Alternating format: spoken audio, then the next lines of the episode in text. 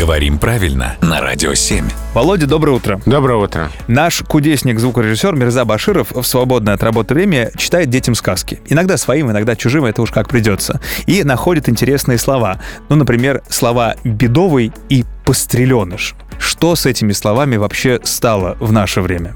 А, слово «бедовый» в словарях отмечается именно как традиционно народное, что показывает, что оно из фольклора, из сказок, но не из нашей повседневной обиходной речи.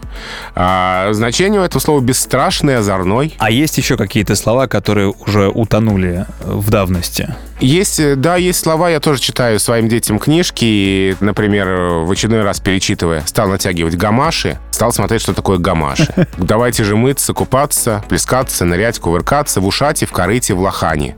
Современные дети ни ушата, ни лохани, скорее всего, не видели. Абсолютно точно. И поэтому это тоже надо э, пояснять. Ну и кроме того, какие-то слова, даже не ушедшие из современного языка, все равно нормальны в каких-то книжных контекстах, в повествовательных сюжетах, но ненормальны в обиходной и в живой речи. Мне теперь как-то в эфире хочется прям вот из принципа использовать слово «лохань». Спасибо, Володя.